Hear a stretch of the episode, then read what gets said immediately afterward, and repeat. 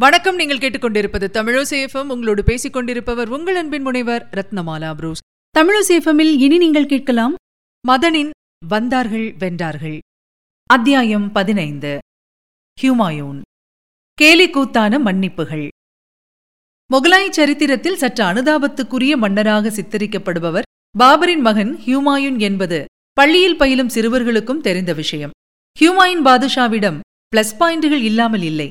அவற்றையெல்லாம் காட்டாராக அடித்துக்கொண்டு சென்றுவிட்டது அவருடைய மைனஸ் பாயிண்டுகள் என்பதுதான் பரிதாபம்.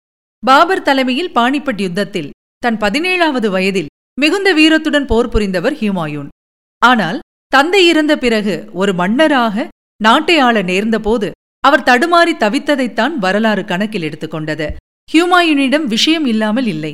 வானியல் பூகோளம் ஜோதிடம் பௌதிகம் மற்றும் ஓவியம் போன்ற நுண்கலைகளில் அவருக்கு மிகுந்த ஈடுபாடு இருந்தது. பழகுவதற்கு அவர் இனிமையானவர். நல்ல கவிஞர். நிறைய நகைச்சுவை உணர்வும் ஹியூமாயூனிடம் இருந்தது. அரியணையில் அமர்ந்து ஆட்சி புரிய இவை மட்டும் போதுமா? விஷப்பாம்புகளுக்கு பால் வார்த்து வளர்க்கும் அளவுக்கு மென்மையான குணம் கொண்டவராக இருந்தார் ஹியூமாயூன். விளையாட்டு போர் என்று வந்துவிட்டால் சற்று கொலைவெறி ஆவேசம் ஒரு தலைவனுக்கு தேவை. அது ஹியூமாயூனிடம் இல்லாமல் போனது.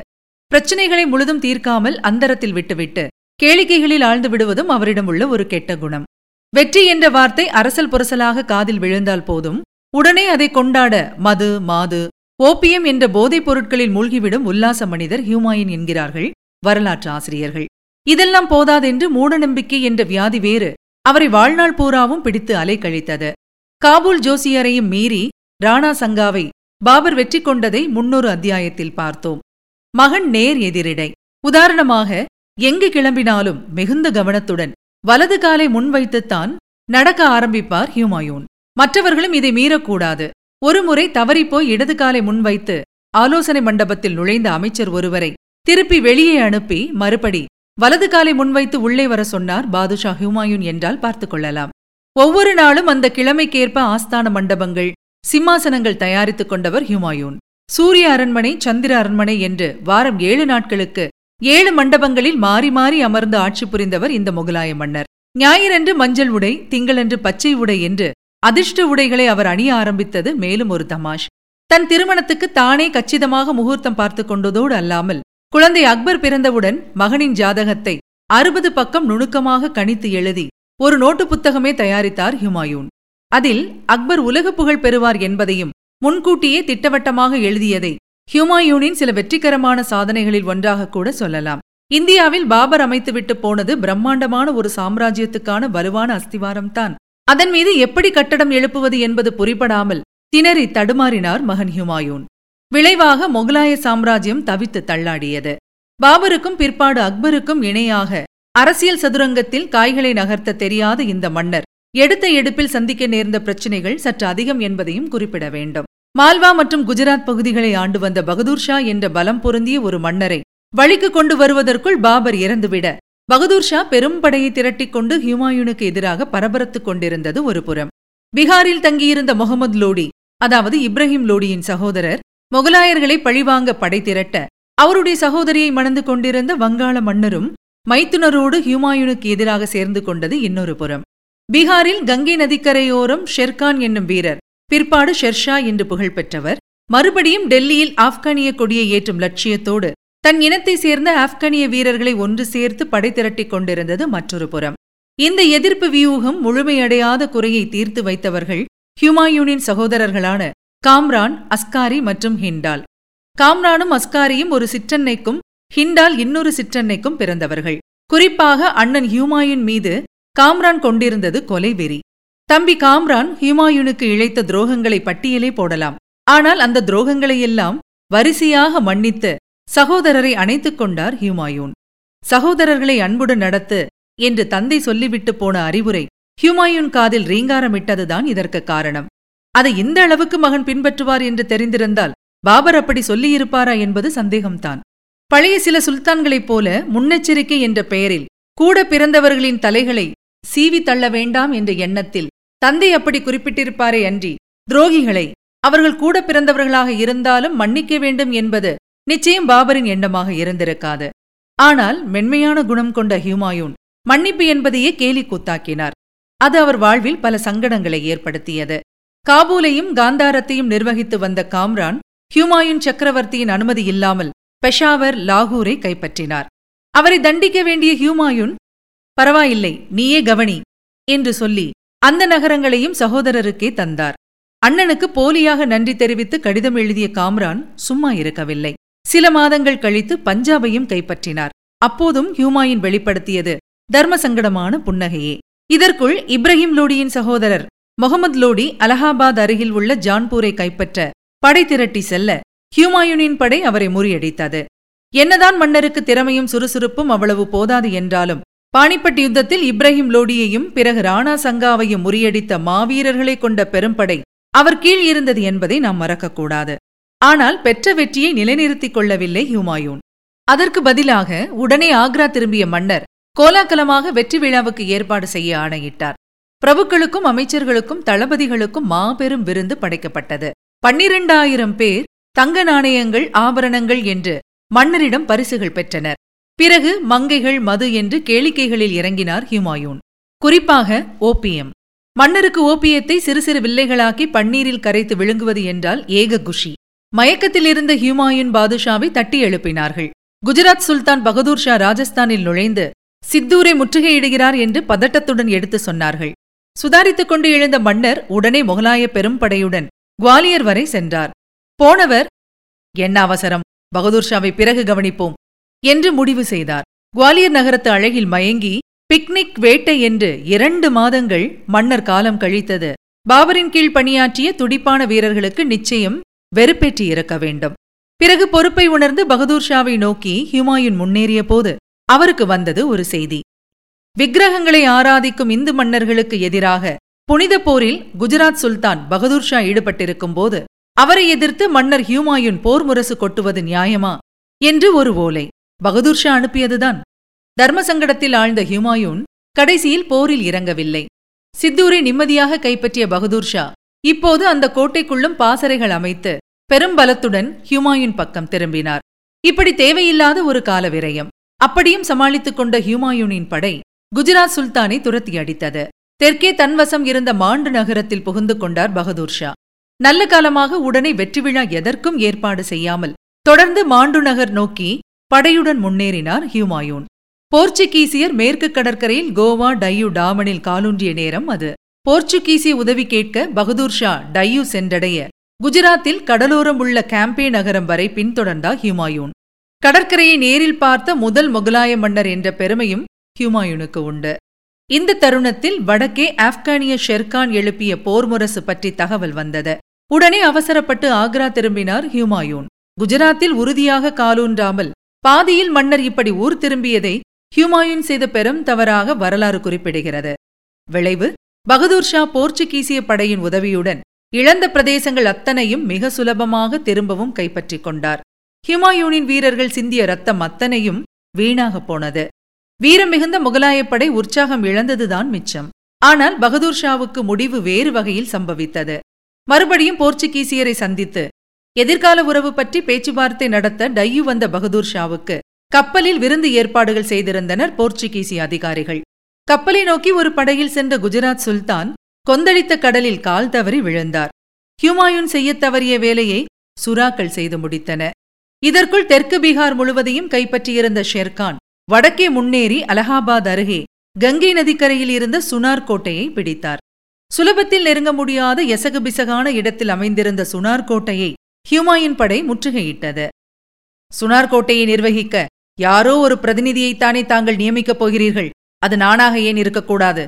மேன்மை தங்கிய மன்னருக்கு விசுவாசமான ஊழியனாக நான் பணிபுரிவேன் என்று ஷேர்கான் பசப்பு கடிதம் எழுதியதை நம்பி ஏமாந்தார் ஹியூமாயூன். இதைத் தொடர்ந்து படைபலத்தை அதிகரித்துக் கொண்ட ஷேர்கான் குபீல் என்று பாய்ந்து வங்காளத்தை விழுங்கினார். கோபம் கொண்ட ஹியூமாயூன் சுனார்கோட்டையை கைப்பற்றி காவல் போட்டுவிட்டு வங்காளம் நோக்கி கிளம்பினார். உடனே என் எஜமானரே தேவையில்லாமல் உங்கள் ஊழியனான என்னோடு ஏன் மோதுகிறீர்கள்? வங்காளத்தை விட்டுக் கொடுத்தால் பீகாரை தங்கள் முன் வைத்து தங்கள் பாதங்களை முத்தமிடுவேன். வங்காள சிம்மாசனத்தை அலங்கரிக்கும் குடை மகுடம் எல்லாவற்றையும் உங்கள் காலடியில் வைத்து ஆண்டுதோறும் ஒரு லட்சம் ரூபாய் கப்பம் அனுப்புவேன். இந்த ஏழையின் கூற்றுக்கு செவிசாயுங்கள். என்று ஷெர்கான் ஒரு கடிதம் அனுப்ப ஹியூமாயூன் உடனே மகிழ்ந்து போய் ஷெர்கானை மன்னித்து அவர் வேண்டுகோளை ஏற்றுக்கொண்டார். நிச்சயமாக நீங்கள் எல்லோரும் கரெக்டாக ஊகித்திருப்பீர்கள். நல்ல காலமாக வங்காளத்திலிருந்து வந்த ஒரு பிரதிநிதி ஷெர்கானின் குள்ளநரி திட்டங்களை ஹியூமாயூனுக்கு விளக்க சற்று காலதாமதமாக வங்காளத்துக்குள் ஹியூமாயூனின் படை புகுந்தது. அப்போது வங்காள தலைநகராக இருந்த கவுர் நகரை சுலபமாகவே கைப்பற்றியது. ஆனால் ஹிமாயூனின் சபலங்களைப் பற்றி நன்கு புரிந்து வைத்திருந்த ஷெர்கான் கவுர் நகரத்து அரண்மனையை ஒரு உல்லாசபுரியாக தயார் நிலையில் வைத்துவிட்டே ஒரு பெரும்படையுடன் வெளியேறினார். ஹுமாயூன் அரண்மனைக்குள் புகுந்தவுடன் அதன் ரம்யமான அழகை பார்த்து கிறங்கி போனார். ஏராளமான அழகிகள் வேறு மன்னருக்கு பணிவிடை செய்ய தயாராக நின்றிருந்தனர். மங்கைகள் சூழ அந்த மயக்கத்தை ஓப்பிய வில்லைகள் அதிகரிக்க அந்த புறத்தில் காணாமல் போனார் ஹியூமாயூன் பாதுஷா. சில மாதங்கள் கழித்து ஒரு வழியாக ஹியூமாயூன் மயக்கம் தெளிந்து எழுந்து உட்கார்ந்தால் வந்த செய்தி பயங்கரமாக இருந்தது. பலம் பொருந்திய ஆப்கானிய அதிரடிப்படையுடன் தப்பிச் சென்றிருந்த ஷெர்கான் சுனார் கோட்டையில் காவலில் இருந்த எழுநூறு முகலாய வீரர்களை வெட்டித் தள்ளி கோட்டையை மறுபடியும் கைப்பற்றி அதைத் தொடர்ந்து காசியை கபலீகரம் செய்து கன்னூசியையும் காலடியில் மண்டியிட செய்தார். பிறகு ஆப்கான் படை ஜான்பூரையும் ஜாலியாகவே வாரி போட்டுக் கொண்டது. ஷெர்கானின் நிஜ பெயர் ஃபரீத். ஒருமுறை மற்ற வீரர்களுடன் வேட்டையாட போனபோது திடீரென்று அவர் மீது பாய்ந்த கொழுத்த புலியை தன் கைகளாலேயே தடுத்து வீழ்த்தி புரட்டி போட்டு குருவாளால் குத்திக் கொண்டார் ஃபரீத். அதிலிருந்து புலியை வென்ற வீரர் அதாவது ஷெர்கான் என்று அழைக்கப்பட்டார் அவர் என்பது குறிப்பிடத்தக்கது. இப்போது ஷெர்கான் முன் அணிதிரண்டு நின்றிருந்தனர் ஆப்கன் வீரர்கள். அவர்களிடையே ஷெர்கான் செய்த முழக்கம் புலியின் உருமலாக இருந்ததில் வியப்பில்லை. மாவீரர்களே நம் கனவு நிறைவேறும் தருணம். நம் லட்சியம் கைகூடும் வேளை. இதோ வந்துவிட்டது. போதையில் வீழ்ந்து கிடக்கும் இந்த முகலாய மன்னரை முறியடிப்போம். டெல்லியை கைப்பற்றுவோம். மீண்டும் ஆப்கானிய சாம்ராஜ்யம் அமைத்து இழந்த மானத்தை மீட்டு ஆப்கானிய இனத்தின் பெருமையை நிலைநாட்டுவோம். என்று அவர் கூவ வாட்களை உயர்த்தி உணர்ச்சிகரமாக ஆரவாரம் செய்தது ஆப்கானிய படை. வங்காளத்தில் இருந்த ஹுமாயூன் இந்த செய்தி கேட்டு திகைத்தார். ஆனால் சோதனைகள் பாக்கி இருந்தன. ஆக்ரா திரும்பியிருந்த சகோதரர் ஹிண்டால் அண்ணன் ஹியூமாயூனுக்கு எதிராக புரட்சி கொடி உயர்த்தி தன்னை பாதுஷா என்று அறிவித்துக் கொண்ட துரோகம் நிகழ்ந்தது. இது கேட்டு லாகூரிலிருந்து பத்தாயிரம் குதிரை வீரர்கள் அடங்கிய படையுடன் வந்த இன்னொரு சகோதரர் காம்ரான் ஹியூமாயுனுக்கு உதவிக்குப் போவதற்கு பதில் ஹிண்டாலை துரத்தி அடித்துவிட்டு அரியணையில் அமரப் பிறந்தவன் நான் தான் என்று முழங்கிவிட்டு மகுடம் சூட்டிக் கொண்டார் மனம் வருந்திய ஹுமாயூன் அந்த நிலையிலும் இரு சகோதரர்களுக்கும் அறிவுரை கூறி கடிதங்கள் அனுப்பினார். நமது தந்தை பாபர் பாதுஷா ரத்தம் சிந்தி உருவாக்கிய சாம்ராஜ்யத்தை கேவலம் சகோதர சண்டையால் சின்னா பின்னமாக்க நினைப்பது அவருக்கு நாம் செய்யும் மன்னிக்க முடியாத துரோகம் என்றெல்லாம் அவர் எடுத்து சொல்லியும் சகோதரர்கள் கேட்பதாக இல்லை. எப்படியும் அண்ணனை ஷெர்கான் பரலோகம் அனுப்பப் போகிறான். பிறகு நானா நீயா என்பதுதானே பிரச்சினை. என்று இருவரும் பேராசையுடன் கணக்கு போட்டனர். ஆண்டு கிபி ஆயிரத்து ஐநூற்று முப்பத்து ஒன்பது. சகோதரர்களை வழிக்கு கொண்டு வர ஆக்ராவை நோக்கி கோபத்துடனும் வேதனையுடனும் ஹியூமாயூன் படையுடன் கிளம்பிய போது நல்ல மழைக்காலம். பாட்னாவுக்கும் காசிக்கும் நடுவே உள்ள சாசா என்ற நகரில் பெருகி வந்த கங்கையை தற்காலிக பாலம் அமைத்து ஹியூமாயூன் படை கடக்க நினைக்கையில் ஷெர்கானின் ஆப்கானிய படை இரவு நேரம் பார்த்து பின்னாலிருந்து பாய்ந்து முகலாயர்களை குதறியது. இந்த தாக்குதலில் சுமார் எட்டாயிரம் முகலாய வீரர்கள் கங்கை நதியில் மூழ்கி இறந்தனர். ஒரு ஆப்கானிய குதிரை வீரன் செலுத்திய அம்பு ஹியூமாயுன் கையை உரசிச் சென்று காயப்படுத்தியது. அப்படியும் ஒரு குதிரையில் ஏறி நதியை ஹியூமாயுன் கடக்க பார்க்க அவர் உயிருக்குயிரான குதிரை வெறித்த பார்வையோடு வெள்ளத்தில் அடித்துக் கொண்டு போனது. பரிதாபமாக மூழ்க ஆரம்பித்தார் ஹியூமாயுன் பாதுஷா. அப்போது ஆண்டவன் தன் உதவிக்கரத்தை ஒரு ஏழை கூலியாள் மூலம் நீட்டிய அதிசயம் நிகழ்ந்தது. தினந்தோறும் கூலி வேலை செய்வோர் பெரும் வெள்ளத்திலும் அலட்சியமாக கங்கையை கடப்பது அந்த காலத்தில் சர்வசாதாரணம். காற்று நிரப்பப்பட்ட தோல் பைகளை இன்று நீச்சல் குளங்களில் நாம் பயன்படுத்துவது போல உதவியாக அணைத்துக் கொண்டு நீந்தி அவர்கள் நதியை கடப்பது வழக்கம். மன்னர் ஆபத்தில் இருப்பதை கவனித்த ஒரு கூலியாள் பாய்ந்து நீந்திச் சென்று மன்னரை இழுத்து அணைத்துக் கொண்டு மறுபுறம் கரையேற்றி காப்பாற்றினார். அந்தப்புற பெண்கள் பலரும் ஹுமாயூனின் ஒரு இளம் மகளும் வெள்ளத்தில் மூழ்கி இறந்த பரிதாபமும் நிகழ்ந்தது. இந்த ஏழையின் உதவியில் உணர்ச்சி வசப்பட்டு போன ஹியூமாயூன். ஆக்ராவுக்கு நல்லபடியாக நாம் போய் சேர்ந்ததும் உனக்கு பதில் உதவி செய்ய என்னை அனுமதிக்க வேண்டும் என்று கண்கலங்க கூறினார். தட்டுத்தடுமாறி சில வீரர்களுடன் ஆக்ரா அடைந்தார் மன்னர் ஹியூமாயூன். அங்கே மனம் மாறிய சகோதரர்கள் காம்ரானும் அஸ்காரியும் ஹிண்டாலும் அண்ணனை தலை குனிந்தவாறு அன்புடன் வரவேற்று மன்னிப்பு கேட்டனர். தோட்டத்தில் தந்தையின் கல்லறை அருகே சகோதரர்கள் கூடி தழுவிக்கொண்டு கண்ணீர் விட்டனர். இதைத் தொடர்ந்து சில மாதங்கள் கழித்துதான் பாபர் உடல் காபூலுக்கு கொண்டு செல்லப்பட்டது. பிறகு தன்னை காப்பாற்றிய ஏழையை மற்றவர்களுக்கு அறிமுகப்படுத்திய ஹுமாயூன் தொடர்ந்து சொன்னதை கேட்ட எல்லாரும் திகைப்பிலும் வியப்பிலும் ஆழ்ந்தனர். அந்த ஏழை உட்பட ஹுமாயூன் கம்பீரமாக முழங்கினார். என் உயிரை காப்பாற்றிய இந்த நண்பரை இரு நாட்கள் ஆக்ரா சிம்மாசனத்தில் மன்னராக அமர்த்தி அவருக்கு நான் பிரத்யேகமாக பணிவிடை செய்ய முடிவெடுத்திருக்கிறேன். யார் எடுத்து சொல்லியும் பாதுஷா கேட்கவில்லை. இரண்டு நாட்கள் அந்த ஏழை கூலியை ஆக்ராவில் மன்னராக அமர்த்தினார் ஹுமாயூன். அந்த இரண்டு நாள் மன்னர் தன் ஆட்சியில் சிலரை வேலையில் கூட அமர்த்தியதோடு அல்லாமல் முடிந்தவரை பல ஏழைகளுக்கு பண உதவி செய்ததாகவும் கேள்வி. நடந்தது தேவையில்லாத கூத்து என்று சலித்துக் கொள்கிறார் ஹுமாயூனின் சகோதரி குல்பதன் பேகம் அவர் எழுதிய ஹுமாயூன் சரிதையில். சற்று உடல்நலம் சரியில்லாமல் படுக்கையில் இருந்த காம்ரான் திகைப்புடன் மன்னரின் உயிரை காப்பாற்றியவருக்கு பெரும் பரிசுகள் தரலாம் ஆனால் ஒரே அடியாக மகுடம் சூட்டும் அளவுக்கு போக வேண்டுமா? படையுடன் ஷெர்கான் ஆக்ராவை நோக்கி வந்து கொண்டிருக்கும் இந்த சோதனையான வேளையில் இதுபோன்ற விளையாட்டுகளில் மன்னர் ஈடுபடுவது எனக்கு புரிப்படவில்லை என்று ஓலை அனுப்ப என் உயிரையே காப்பாற்றியவர் அவர். அது எப்பேற்பட்ட உதவி என்பது உனக்கு புரியாது என்று மன்னரிடமிருந்து உணர்ச்சிகரமாக பதில் வந்தது. இப்படி சொன்ன ஹுமாயூனின் உயிருக்கு உலை வைக்க ஆவேசத்துடன் ஆக்ராவை நெருங்கி வந்து கொண்டிருந்தது ஷெர்கானின் ஆப்கனிய படை. ஷெர்ஷாவின் பாய்ச்சல். முகலாய சக்கரவர்த்தி ஹியூமாயூனை முறியடித்து மீண்டும் டெல்லியில் ஆப்கானிய கொடியை பறக்கவிட்ட மாவீரர் ஷெர்ஷா பிறந்தது ராஜபரம்பரையில் அல்ல. அவரது பாட்டனார் குதிரை வியாபாரி. கிபி ஆயிரத்து நானூற்று எண்பத்து ஆறில் டெல்லி அருகே பிறந்த ஷெர்ஷாவின் நிஜ பெயர் ஃபரீத். பிற்பாடு அவரது குடும்பம் பீகாருக்கு குடிபெயர்ந்தது. இளம் வயதில் சிற்றன்னையின் கொடுமைக்கு ஆளாகி மனம் வெறுத்து பீகாரின் வடக்கே உள்ள ஜான்பூருக்கு தனியே கிளம்பிச் சென்ற ஃபரீத் அங்கே கவர்னராக இருந்த ஜமால்கான் என்பவரிடம் பணிக்கு சேர்ந்தார். ஒழுக்கத்துடனும் சுறுசுறுப்புடனும் உழைத்த ஃபரீதுக்கு ஆசிரியர் வைத்து அராபிய பாரசீக மொழிகளை கற்றுத்தந்தார் ஜமால்கான் பிறகு உலக சரித்திரத்தை பற்றியும் விரிவாக படித்தார் ஃபரீத். அருமையான கவிதைகள் எழுதும் திறமையும் அவருக்கு இருந்தது. சில ஆண்டுகள் கழித்து ஃபரீத் நலனை கருதி அவருடைய தந்தையை வரவழைத்து அறிவுரை கூறி இருவரையும் இணைத்து வைத்தார் ஜமால்கான் அதைத் தொடர்ந்து ஒரு சிறு ஜமீன்தாராக இருந்த தந்தையின் நிலப்புலன்களை தன் இளம் வயதில் திறமையோடு நிர்வகித்து விவசாயிகளின் பெரும் ஆதரவையும் அன்பையும் ஃபரீத் பெற்றதாக கருதப்படுகிறது. கூடவே ஆப்கானியர்களுக்கு உரிய சுறுசுறுப்புடன் எல்லா வகையான சண்டை பயிற்சிகளிலும் தேர்ந்த ஃபரீத் பீகாரின் குறுநில மன்னரான ஃபஹார்கானிடம் தளபதியாக சேர்ந்தார். அவருடன் காட்டுக்கு வேட்டையாட போன போதுதான் பாய்ந்து வந்த ஒரு புலியை தனியாளாக கொன்று ஷெர்கான் என்ற பெயரை பெற்றார் அவர். டெல்லியில் பாபர் ஆட்சிக்கு வந்த பிறகு கட்சி மாறி முகலாயப் படையில் ஒரு தளபதியாக சேர்ந்தார் ஷெர்கான். சாமானியராக வாழ்க்கையை துவக்கிய இந்த இளைஞரிடம் அப்போதே ஒரு ஆப்கானிய சாம்ராஜ்யத்தை டெல்லியில் நிறுவ வேண்டும் என்ற லட்சிய கனவு கிளர்ந்தெழுந்தது என்பதை வரலாற்றில் படிக்கும்போது வியப்பாக இருக்கிறது. நெருக்கமான சில நண்பர்களிடம் இந்த முகலாயர்கள் பெரும் கில்லாடிகள் ஒன்றுமல்ல. பாதி நேரத்தை மது மங்கை என்று கழிக்கிற இவர்களுடைய போர் தந்திரமும் ரொம்ப சுமாரானதே. பெரியதொரு படையை வைத்துக்கொண்டு சின்ன சின்ன இந்திய மன்னர்களிடம் ஆர்ப்பாட்டம் பண்ணுவது பெரிய வித்தையா?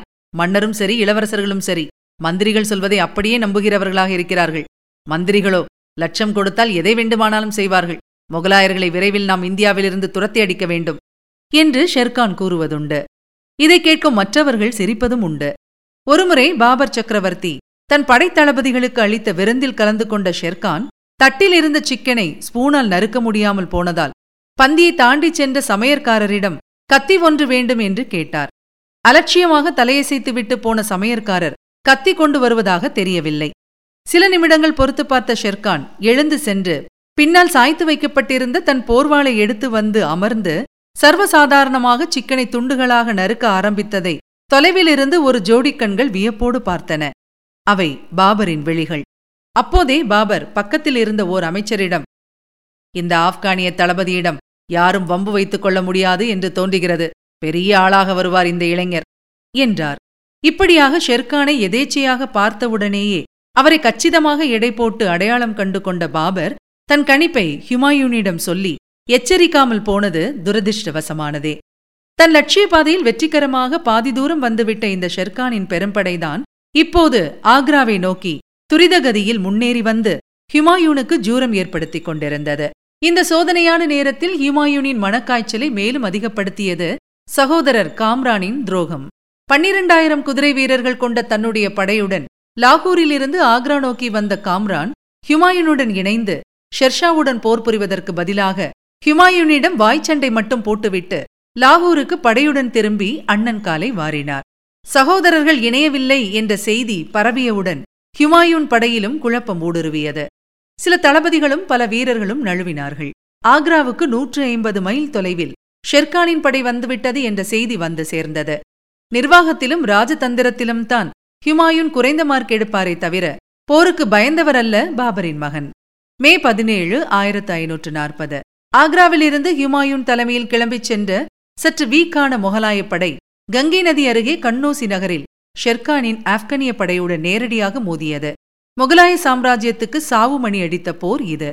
இந்த கண்ணோசி யுத்தத்தில் ஷெர்கானால் திட்டவட்டமாக முறியடிக்கப்பட்ட ஹியூமாயூன் மறுபடியும் பழையபடி கங்கை நதியை கடந்து தப்பிக்க வேண்டி வந்தது.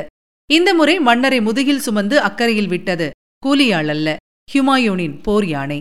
யாராக இருந்தாலும் தோல்வி என்பது சோகமான மோசமான விஷயம்தானே. ஹியூமாயூன் தோற்று திரும்புகிறார் என்ற செய்தி பரவிய உடனே ஆக்ரா திரும்பும் வழியில் இருந்த கிராமங்கள் முகத்தை திருப்பிக் கொண்டன. ஜன்னல் கதவுகள் சாத்தப்பட்டன. சகோதரர்கள் அஸ்காரி ஹிண்டாலுடன் தட்டு தடுமாறி ஆக்ரா திரும்பிய ஹுமாயூனை மேலும் அலைக்கழித்தது ஷெர்கான் படை தொடர்ந்து வந்து கொண்டிருக்கிறது என்ற செய்தி. உடனே மூட்டை முடிச்சோடு லாகூருக்கு தப்பிச் சென்ற ஹியூமாயூன். தோல்வியை ஒப்புக்கொள்கிறேன். லாகூர் வரை உங்கள் எல்லையை வைத்துக் கொள்ளுங்கள் என்று ஷெர்கானுக்கு கடிதம் அனுப்பினார். காபூலிலிருந்து வந்தவர்கள் நீங்கள் காபூலுக்கே திரும்பி செல்ல வேண்டும் என்று ஷெர்கானிடமிருந்து பதில் வந்தது. இதற்குள் காம்ரான் ஷெர்கானிடம் பேரம் பேச முனைய ரொம்ப நன்றி. அண்ணனையே காட்டிக் கொடுக்கும் துரோகியின் உதவி எனக்கு தேவையில்லை. என்று சொல்லி அனுப்பினார் ஷெர்கான். இந்த நிலையிலும் காம்ரானை தண்டிக்க சொல்லி சில அமைச்சர்கள் ஹுமாயூனிடம் எரிச்சலுடன் எடுத்து சொன்னார்கள். அப்போதும் தம்பிகளை அன்புடன் நடத்த சொல்லி என் தந்தை ஆணையிட்டிருக்கிறார். அதை நான் மீற முடியாது என்றார் ஹுமாயூன். இருப்பினும் மேலும் லாகூரில் தங்குவது ஆபத்து என்பதை புரிந்து கொண்ட மன்னர் சிந்து மாகாணம் நோக்கி தன் துவண்ட படையுடன் சென்றார். ஷெர்கான் முன்னேற்றத்தைக் கண்டு பயந்து போன காம்ரான் காபூலுக்கு ஓடினார். அஸ்காரி காம்ரானுடன் சேர்ந்து கொள்ள ஹிண்டால் ஹுமாயூனோடு தங்கினார். அஸ்காரியும் காம்ரானும் கூட பிறந்தவர்கள். ஹுமாயூனின் இன்னொரு சிற்றன்னைக்கு பிறந்தவர் ஹிண்டால் என்றாலும் அவரை பாலூட்டி சீராட்டி வளர்த்தவர் ஹுமாயூனின் தாய்தான். ஆகவே இந்த இரு சகோதரர்களுக்கு இடையே சற்று பாசப்பிணைப்பு இருந்தது. ஆப்கானிய படையை சமாளிக்க சிந்து மாகாணத்தை ஆண்டு கொண்டிருந்த ஹூசேனிடம் உதவி கேட்டார் ஹுமாயூன். ஷெர்கான் பற்றி நிறையவே தெரிந்து வைத்திருந்த ஹூசேன் ஹுமாயூனுக்கு எந்த உதவியும் அளிக்க தயாராக இல்லை. சுமார் பதினெட்டு மாதங்கள் சிந்து மாகாணத்தில் தங்க இடமில்லாமல் அங்குமிங்குமாக தவித்தது ஹியூமாயூனின் படை. காடுகளிலும் பாலைவனத்திலும் தாகத்துடன் அலைந்த வீரர்கள் தவித்துப் போனார்கள். இந்த பயணத்தில் குடிக்க ஒரு சொட்டு நீர் கூட இல்லாமல் தொடர்ந்து மூன்று நாட்கள் ஹியூமாயூன் தவித்ததாக வரலாறு கூறுகிறது. கடைசியில் ஒரு கிணறை பார்த்தவுடன் மன்னர் என்று கூட பார்க்காமல் ஹியூமாயூனை தள்ளிக்கொண்டு எல்லோரும் ஆவேசமாக நீர் குடிக்க ஓடி சில வீரர்கள் ஆழமான அந்த கிணற்றில் விழுந்து இறந்ததும் நடந்தது. இந்த பரிதாபமான சூழ்நிலையில்தான் ஒரு பாலைவன சோலையாக அந்த மகிழ்ச்சிகரமான நிகழ்ச்சி நடந்தது. அதுதான் ஹிமாயூனின் திருமணம். ஹுமாயூனின் தம்பி ஹிண்டாலுக்கு டியூஷன் சொல்லிக் கொடுத்த ஆசிரியரின் மகள் பதினாலு வயது நிரம்பிய ஹமீதா. சிந்து மாகாணத்தில் ஒரு கிராமத்துக்கு தன் படையுடன் ஒரு வழியாக வந்து சேர்ந்த ஹுமாயூன் அவளை ஒரு விருந்தில் பார்த்தார். பார்த்தவுடனேயே மயங்கிப் போனார். ஆனால் தான் காதல் வயப்பட்ட பெண்ணை அடைவதற்கும் ஹியூமாயூன் போராட வேண்டியிருந்தது. ஹமிதாவுக்கு உண்மையில் ஈடுபாடு இருந்தது ஹிண்டாலிடம்தான் என்று சிலர் கூறுகின்றனர். ஹமீதாவை கவரக்கூடிய எதுவும் ஹுமாயூனிடம் அப்போது இல்லை என்பதும் குறிப்பிடத்தக்கது. ஹமீதாவை விட பத்தொன்பது வயது மூத்தவர் ஹுமாயூன். தவிர போரில் தோல்விகள் போதைப்பொருள் பழக்கம் எந்த பெண் இந்த ஹீரோவை விரும்புவாள்? ஆனால் ஹிமாயூனோ ஹமிதாவுக்காக ஏங்கி தவிக்க பெரியவர்கள் எல்லோரும் சேர்ந்து எப்படியும் யாரோ ஒரு ஆண்மகனுக்கு வாழ்க்கைப்படப் போகிறாய். அது இவராகத்தான் இருந்துவிட்டு போகட்டுமே. என்னதான் இருந்தாலும் ராஜபரம்பரை என்று சொல்லி தொடர்ந்து ஒரு மாதம் வற்புறுத்தி ஹமீதாவை இணங்க வைத்தார்கள். முகூர்த்த நாள் குறிக்கப்பட்டது. வழக்கம் போல கிரகநிலை நட்சத்திரம் எல்லாம் நுணுக்கமாக பார்த்து திருமணத்துக்கு ஆகஸ்ட் இருபத்தி ஒன்று ஆயிரத்து ஐநூற்று நாற்பத்து ஒன்று என்று ஏக மகிழ்ச்சியுடன் தேதி குறித்தவர் ஹுமாயூன் தான். இந்த திருமணம் நடந்த கையோடு கோபத்துடன் ஹிண்டால் தன் பிரத்யேக படை வீரர்களுடன் ஹுமாயூனை விட்டு பிரிந்து சென்று விட்டது குறிப்பிடத்தக்கது. சுமார் ஒன்பது மாதங்கள் மற்ற பிரச்சனைகளை மறந்து இல்வாழ்வில் இன்பகரமாக ஈடுபட்ட ஹிமாயூன் மே ஆயிரத்து ஐநூற்று நாற்பத்தி இரண்டில் ராஜபுத்திர மன்னர் மல்தேவ் அழைப்பை ஏற்று மார்வாருக்கு அதாவது தற்போதைய ஜோத்பூருக்கு தன் குடும்பத்துடனும் படை வீரர்களுடனும் கிளம்பினார். மல்தேவ் ஷெர்கானை அடக்க விரும்புகிறார் என்ற தகவல் அவருக்கு நம்பிக்கை தந்தது. மார்வாரை ஹுமாயூன் பாதுஷா நெருங்கும்போது அந்த நம்பிக்கையும் பொய்த்துப் போனது. ஏற்கனவே ஷெர்கான் பேரம் பேசி எழுதி அனுப்பிய ஒரு கடிதம் கண்டு மல்தீவ் மனம் மாறிவிட்டார் என்றும் விருந்தாளியாக வரும் ஹியூமாயூனை கைது செய்ய திட்டம் போடப்பட்டிருக்கிறது என்றும் தகவல் வர ராஜஸ்தானில் கொளுத்தும் வெயிலில் இருநூறு மைல் பாலைவனம் வழியாக ஹுமாயூன் உடனடியாக திரும்ப வேண்டி வந்தது. ராஜபுத்திர கிராமங்கள் வழியாகச் சென்ற ஹுமாயூனின் படை வீரர்கள் பசி தாழாமல் உணவுக்காக சில பசுக்களை கொன்றனர். கோபமடைந்த கிராமத்து இந்துக்கள் பாலைவனத்தில் வழியில் இருந்த கிணறுகளில் உப்பு மூட்டைகளை போட்டு கரைத்து முகலாயப் படையை தாகத்தில் தவிக்க வைத்து பழி வாங்கினார்கள். இந்த இடத்தில் ஹியூமாயூனுக்கு பாபர் அறிவுரை சொன்னதை நாம் நினைவுபடுத்திக் கொள்ளலாம். எந்த சூழ்நிலையிலும் பசுக்களை கொல்லாதே என்பதே ஹியூமாயூனுக்கு பாபர் சொன்ன அறிவுரை. போகிற வழியில் மனைவி ஹமீதாவின் குதிரை இறந்து விழ அவருக்கு யாரும் குதிரை தந்து உதவ முன்வராமல் போக கலங்கிப் போன ஹிமாயூன் தன் குதிரையை மனைவிக்கு தந்து தன் சமையற்காரர் அமர்ந்திருந்த ஒல்லி பிச்சானான ஒட்டகத்தை கடன் வாங்கி அதில் தன் பயணத்தை தொடர்ந்தார். எம்பி எம்பி நடைபோட்ட ஒட்டகத்தின் மீது கோணல் மாணலாக மன்னர் அமர்ந்து வந்த உருக்கமான காட்சி அவருடைய தோல்விகளுக்கெல்லாம் ஒரு முத்தாய்ப்பாக இருந்தது என்று வரலாற்று ஆசிரியர்கள் சிலர் குறிப்பிடுகின்றனர். இந்த நிலையிலும் எட்டு மாத கர்ப்பிணியான ராணி ஹமீதாவுக்கு மசக்கை வந்தது. மாதுளம்பழம் சாப்பிட வேண்டும் போலிருக்கிறது என்றார் கண்ணம் சிவக்க கணவரிடம். பாலைவனத்தில் மாதுளம்பழமா என்று பாதுஷா திகைத்தபோது தொலைவிலிருந்து ஒரு ஒட்டகத்தில் வியாபாரி ஒருவர் வந்து சேர அவரிடம் ஒரு கூடையில் மாதுளம் பழங்கள். அவரிடமிருந்து மாதுளம் பழங்களை வாங்கிக் கொண்டு ஹமீதா அருகில் நெருங்கிய ஹுமாயூன் புன்னகையுடன் ஆச்சரியமாக இருக்கிறது. உன் வயிற்றில் இருப்பது யார்? பாலைவனத்தில் கூட நீ கேட்கிற பொருள் கிடைக்கிறதே? என்றார். நியாயமான கேள்வி. சிந்து மாகாண எல்லைக்குள் பாலைவனத்தின் நடுவே அமைந்திருந்த அமர்கோட் என்னும் சிற்றூருக்கு ஹுமாயூன் பரிவாரம் வந்து சேர்ந்தவுடன் ஒரு வழியாக ராணா பிரதாப் என்னும் குறுநில மன்னர் மனமிறங்கி அன்புடன் வரவேற்க அக்டோபர் பதினைந்து கிபி ஆயிரத்து ஐநூற்று நாற்பத்தி இரண்டில் பதினைந்து வயதான ஹமீதாவுக்கு ஒரு அழகிய ஆண் குழந்தை பிறந்தது. கூடியிருந்தோர் மகிழ்ச்சி ஆரவாரம் செய்ய தன் கவலைகளையெல்லாம் மறந்து ஆனந்த கண்ணீர் வடித்த ஹுமாயூன் அக்பர் என்று குழந்தைக்கு பெயரிட்டார். மீண்டும் அரியணை. வெற்றி கொடி நாட்டிய ஷெர்ஷா காபூலிலிருந்து வந்த நீங்கள் அங்கேயே திரும்பி சென்றாக வேண்டும் என்று ஹியூமாயூனுக்கு திட்டவட்டமாக கட்டளை பிறப்பித்து விட்டாரே தவிர துரதிர்ஷ்ட ஹியூமாயூனுக்கு அதுவும் கைகூடி வரவில்லை. சகோதரர்கள் ரூபத்தில் சோதனைகள் மேலும் அவரை தொடர்ந்தன. இந்தியா கை நழுவி போன பிறகாவது சகோதரர்களின் பகை விலகும் என்று எதிர்பார்த்த ஹுமாயூன் நம்பிக்கையுடன் சிந்து நதியை கடந்து காந்தஹார் நகரம் நோக்கி முன்னேறினார். பிறகு சொந்த மண்ணான தந்தை பாபர் முன்பு கோலோச்சிய காபூலுக்கு செல்லலாம் என்பது திட்டம். ஆனால் வந்த செய்தி அவர் ஆர்வத்தையெல்லாம் குலைத்தது. காபூலை நிர்வகித்து வந்த காம்ரான் ஹுமாயூனை சிறைப்பிடிக்க அஸ்காரி தலைமையில் ஒரு படையை அனுப்பிக் கொண்டிருக்கிறார் என்பதுதான் அந்தச் செய்தி. சகோதரர்களுடன் சமாதான பேச்சுவார்த்தை கூட நடத்த முடியாத ஹுமாயூன் வேறு வழி இல்லாமல் மனைவி ஹமீதாவையும் மிகவும் விசுவாசமான நாற்பது வீரர்களையும் மட்டும் அழைத்துக் கொண்டு பாரசீகம் நோக்கி கிளம்பினார். அக்பர் பிறந்து பதினாறு மாதங்கள் ஆன சமயம் அது. விரைக்கும் டிசம்பர் மாத குளிரில் பனிமலைகளை குழந்தையால் கடக்க முடியாது என்று முடிவு கட்டிய ஹுமாயூன் பாரசீகம் கிளம்புவதற்கு முன் அக்பரை செவிலி தாயார்களிடம் ஒப்படைத்தார். ஹுமாயூன் தப்பிச் சென்ற சில மணி நேரங்களில் அஸ்காரியின் படை அவர் தங்கியிருந்த இடத்தை சூழ்ந்து கொண்டது. உள்ளே நுழைந்த அஸ்காரி அக்பரை கொல்லாமல் விட்டதோடு குழந்தையை எடுத்து கொஞ்சிவிட்டு தன் மனைவியிடம் ஒப்படைத்து பத்திரமாக பார்த்து கொள்ள சொன்னது சற்று வியப்பை தரும் விஷயம்தான். இதைத் தொடர்ந்து கரடுமுரடான பனிமலைகளின் ஊடே நிகழ்ந்த ஹிமாயூனின் பாரசீக பயணம் பரிதாபமானது. உணவுக்காக சில குதிரைகளை கொன்று சமையல் பாத்திரம் கூட இல்லாத நிலையில் இறைச்சியை சமைக்க ஹெல்மெட்டுகள் பயன்படுத்தப்பட்டன என்றால் பார்த்துக் கொள்ளலாம் ஜனவரி ஆயிரத்து ஐநூற்று நாற்பத்து நான்கில் பாரசீக எல்லைக்குள் நுழைந்த ஹியூமாயின் கண்முன் விரிந்த காட்சி அவருக்கு உற்சாகத்தையும் நிம்மதி பெருமூச்சையும் ஏற்படுத்தியது. ஹுமாயூனை வரவேற்க பாரசீக மன்னர் ஷா தாமாஸ் கோலாகலமாக ஏற்பாடுகள் செய்திருந்தார். உள்ளூர் கவர்னர் ஒரு பரிவாரத்துடன் குளிர்பானங்கள் பழங்கள் உணவு வகைகளுடன் ஹியூமாயூனை அன்புடன் வரவேற்றார். பதவியிழந்த டெல்லி பாதுஷா தங்கி ஓய்வெடுக்க ஒரு மாளிகை தயாராக இருந்தது. போகும் வழியில் தெருக்கள் கூட சுத்தப்படுத்தி வைக்கப்பட்டிருந்தன. பாரசீகத்தில் தங்கியிருந்த போதுதான் அங்கே பெரிதும் மதிக்கப்பட்ட முதிய ஓவியர் பிகாத் என்பவரின் பிரதான சீடர்களான அப்துஸ் சமாத் மிர்சாயித் அலி என்ற இளம் ஓவியர்களை சந்தித்தார் ஹுமாயூன். பிற்பாடு மன்னரின் அழைப்பை ஏற்று டெல்லி சென்று தங்கிய இந்த ஓவியர்கள்தான் ஒரு புதிய ஓவியக் கலையை இந்தியாவுக்கு அறிமுகம் செய்வித்தார்கள். இளவரசர் அக்பரும் இவர்களிடம் ஓவியம் கற்றுக்கொண்டது வேறு கதை. ஊரெல்லாம் சுற்றி பார்த்துவிட்டு நிம்மதியாக ஓய்வெடுத்துக் கொண்டு ஐந்தாறு மாதங்கள் கழித்து பாரசீக மன்னர் ஷாவை சந்தித்தார் ஹிமாயூன்.